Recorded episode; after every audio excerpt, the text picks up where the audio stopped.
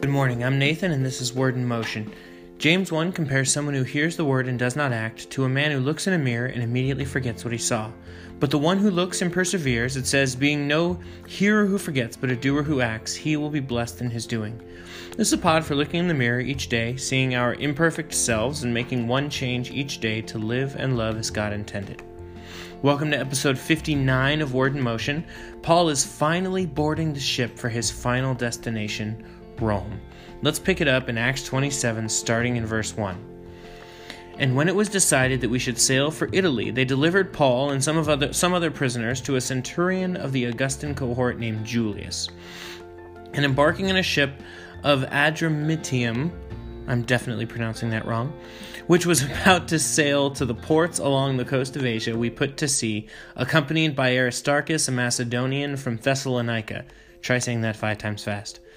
The next day we put in at Sidon, and Julius treated Paul kindly and gave him leave to go to his friends and be cared for. And putting out to sea from there, we sailed under the lee of Cyprus, because the winds were against us. And when we had sailed across the open sea, along the coast of Cilicia and Pamphylia, we came to Myra in Lycia. There the centurion found a ship of Alexandria sailing for Italy and put us on board. We sailed slowly for a number of days and arrived with difficulty off Cnidus. And as the wind did not allow us to go farther, we sailed under the lee of Crete of Salmone. Coasting along it with difficulty, we came to a place called Fair Havens, near which was the city of Lasea. Verse 9 Since much time had passed, and the voyage was now dangerous, because even the fast was already over, Paul advised them, saying, Sirs, I perceive that the voyage will be with injury and much loss, not only of the cargo and the ship, but also of our lives.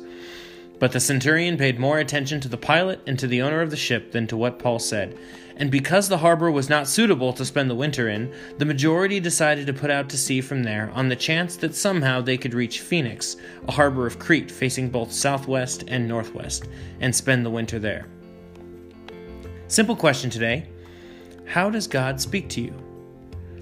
I've seen God use three primary methods of communication with me. One is Scripture, the most obvious, the most common is Scripture. If I have a decision coming up and I don't know what to do, if I'm spending time in the Bible, what do you know? I find at least some guidance, if not an outright answer. It's amazing how my devotions, my daily devotions, just seem to leave me on a verse on a particular day just when I needed that verse. Not exactly coincidence. Second, the Holy Spirit often leads us according to God's will. When Jesus went back to heaven, he told the disciples he was sending them a helper. The Holy Spirit is our teacher and guide. Sometimes it means he leads you into the right decision, and sometimes he just closes all the other doors. He takes away all the other options. Either way, that's not convenient coincidence. It's God knowing that you need help and helping.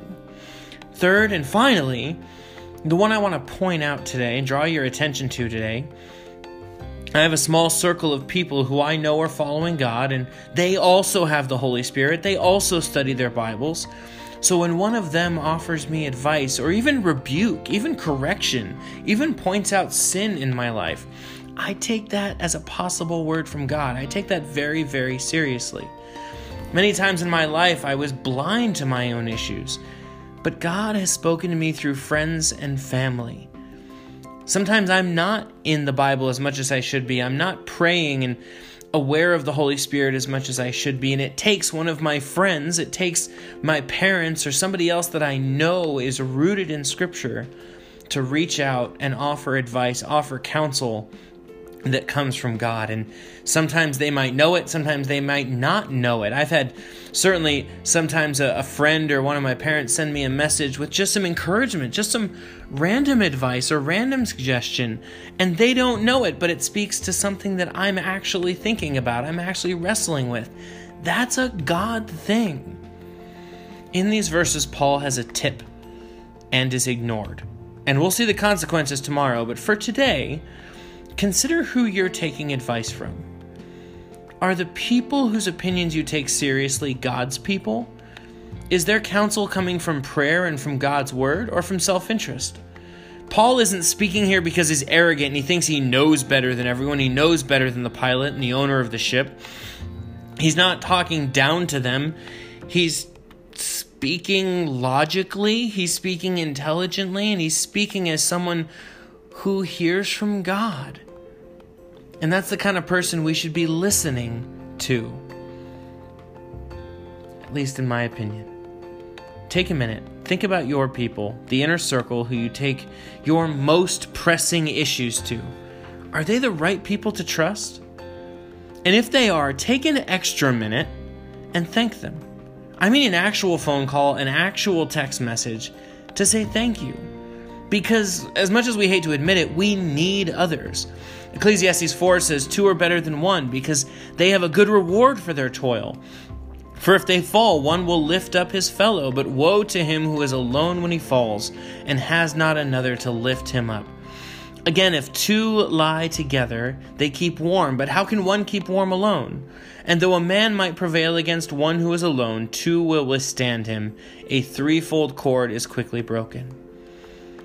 And if they're not the right people, consider your surroundings and how you can start building that team.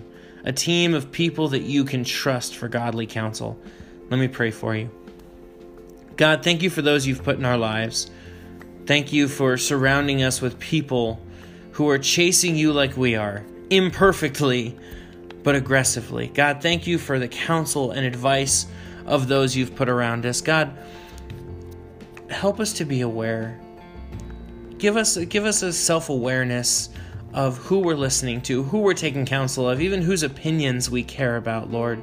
Help us to make adjustments as we need, Lord, and and show us, keep us grateful for those in our lives that are giving us godly counsel, that are speaking your word into our lives. In Jesus' name, amen.